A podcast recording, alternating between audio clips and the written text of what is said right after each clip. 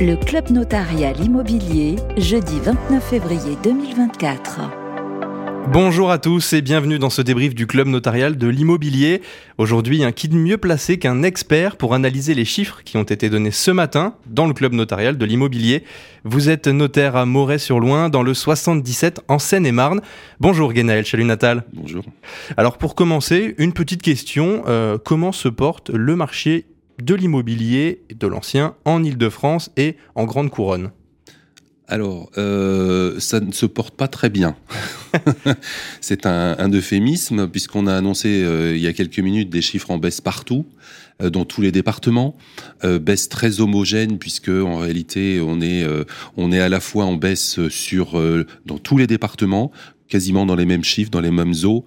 Euh, une baisse sur le dernier trimestre, donc de, de, entre le 2022 et 2023. Baisse sur l'ensemble de l'année 2023. Baisse, euh, et là c'est une nouveauté par rapport aux, aux, dix dernières années, qui étaient des, des années euh, avec des forts volumes et des forts mmh. prix en hausse. Euh, avec l'année 2023, euh, bah on a mis, ça a mis fin à tout ça. Euh, des baisses quasiment de plus d'un quart des volumes. Euh, alors je parle des volumes à ce niveau-là parce que les, baisses de volume sont plus importantes que les baisses de prix. Euh, mais on est autour des baisses de, de, de 26-28%, que ce soit pour les ventes d'appartements, que ce soit pour les ventes de maisons en Ile-de-France, en grande couronne. Et selon vous, les principales différences entre Paris et la grande couronne, euh, quelles sont-elles? Et surtout, est-ce qu'on a un moyen de les expliquer?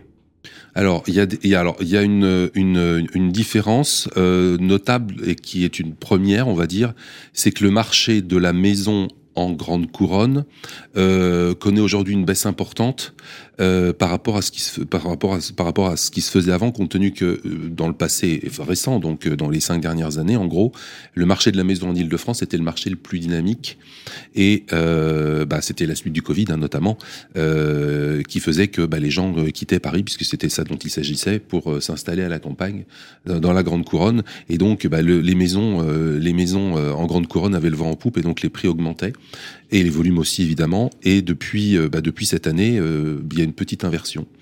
Euh, pour la grande couronne.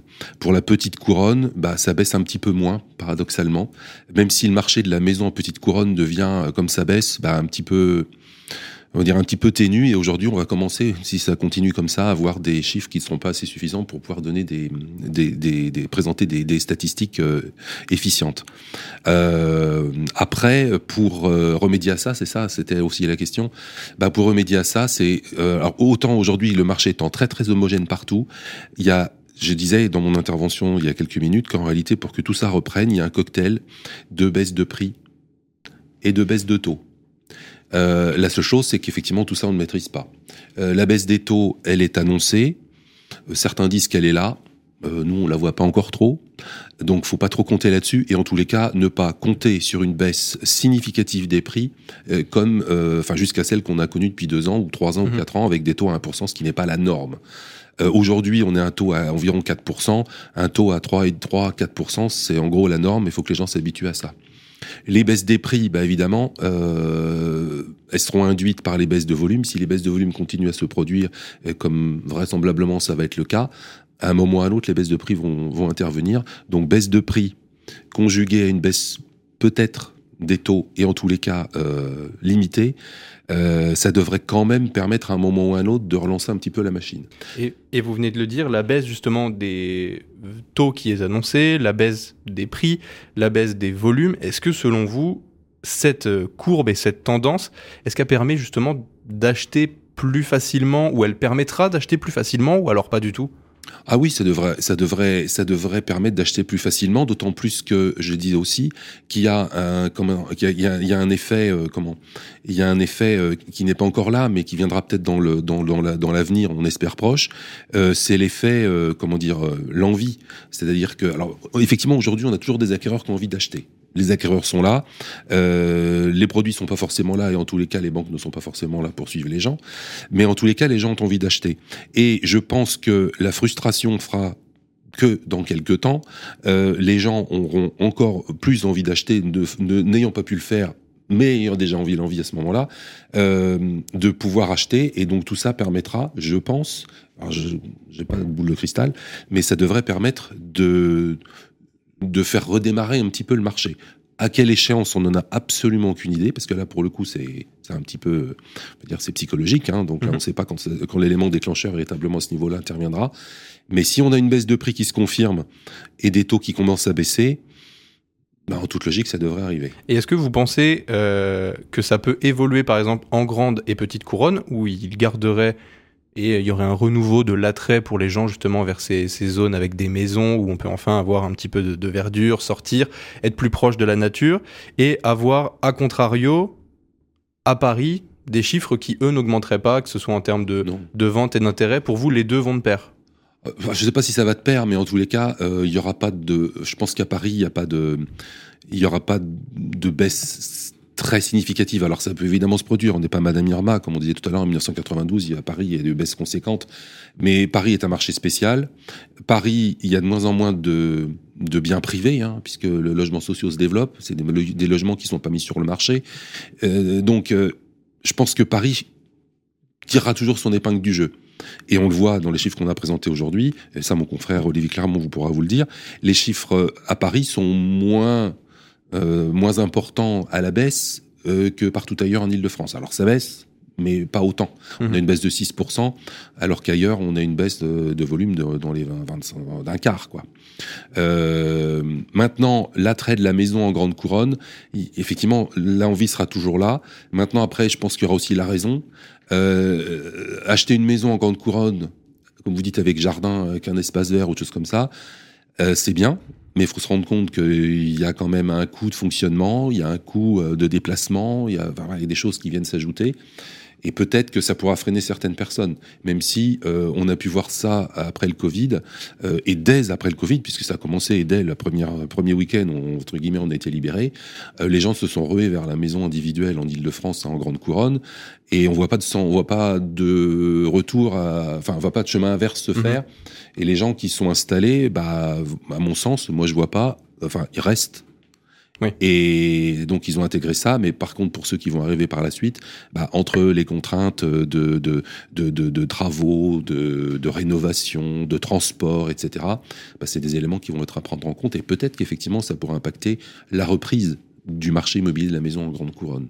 Et sur le marché immobilier, la crise, on va dire, du, logement, pour, pour finir, Guillaume Casbarian, qui, qui, a été nommé quand même par Gabriel Attal pour lutter contre cette crise du logement, est-ce que selon vous, les récentes annonces du ministre sont suffisantes? Euh, Alors, euh, euh, je, enfin non, clairement, oui. clairement, on attend, Vous attendez on plus? attend plus. Maintenant, c'est sûr qu'il y a des tas, il y a des tas d'éléments qui sont extérieurs au taux, euh, aux volontés des partis et aux prix qui vont impacter la reprise du marché, et clairement des décisions politiques. Euh, le problème aujourd'hui, on le sait, c'est que bah y a des faut serrer les vis partout, et je crains que malheureusement tout ce qui puis, tout ce qui pourrait euh, relancer la machine, notamment dans le neuf, hein, parce qu'aujourd'hui, aujourd'hui, il y a quasiment plus d'aide pour le neuf, etc. Euh, bah, tout ça passera à la trappe. Et puis, je pense que c'est pas aujourd'hui dans la volonté véritablement, je note parle du neuf, de, de, de, mettre des avantages, de créer des avantages fiscaux, etc., euh, pour que le marché se, bah, soit pas sous perfusion. Là, il était sous perfusion. Il, voilà, je pense que la volonté, c'est qu'il n'y soit plus. Mhm. Donc, je pense que les annonces aujourd'hui, alors sur un petit peu insuffisant. Justement sur cette année 2024, pour terminer, comment vous sentez cette année 2024 Vous la sentez plutôt positive avec vraiment des de plus en plus de personnes qui peuvent et donc vont acheter et concrétiser, comme vous le disiez, cette envie qui est là depuis plusieurs mois, plusieurs années, ou est-ce que vous pensez que c'est une année qui va être dans la continuité de, 2023 Alors aujourd'hui, on est en février, euh, où on commence euh, à arriver en fin de l'hiver, dans une période où saisonnelle, saisonnelle je sais pas comment on dit, en, grâce à la saison, il y a plus de ventes de maisons qui se produisent. Euh, les gens cherchent des maisons à cette époque-là, donc ça bouge un petit peu. Euh, maintenant, je suis pas persuadé que sur l'année, quand on fera le bilan, on soit, euh, ce soit une, une bonne année. Mm. à mon avis, on est dans les mêmes eaux que l'année dernière. On espérait une reprise à la rentrée 2024. Maintenant, c'est un espoir. ça se fait vivre, mais euh, on verra si ça se concrétise. Je ne suis pas persuadé en clair que ce soit une année euh, où on constatera la reprise. Je pense, j'espère que ce sera plus l'année prochaine. Euh, parce qu'on annonce une baisse des taux, même minime. Donc, si la baisse des taux est minime, même si elle est sur la durée, peut-être qu'au bout d'un an, un an et demi, ça aura peut-être quand même un petit impact. Mais euh, voilà, c'est aujourd'hui, c'est pas trop, on peut, peut pas trop savoir, mais je pense que l'année 2024, elle est pas, enfin, elle démarre pas sous très bon. On espère en tout cas qu'elle qu'elle avance bien. Bon, bah, écoutez, je vous remercie beaucoup, Guénaël Natal, d'avoir été avec nous sur Radio Imo. Avec plaisir.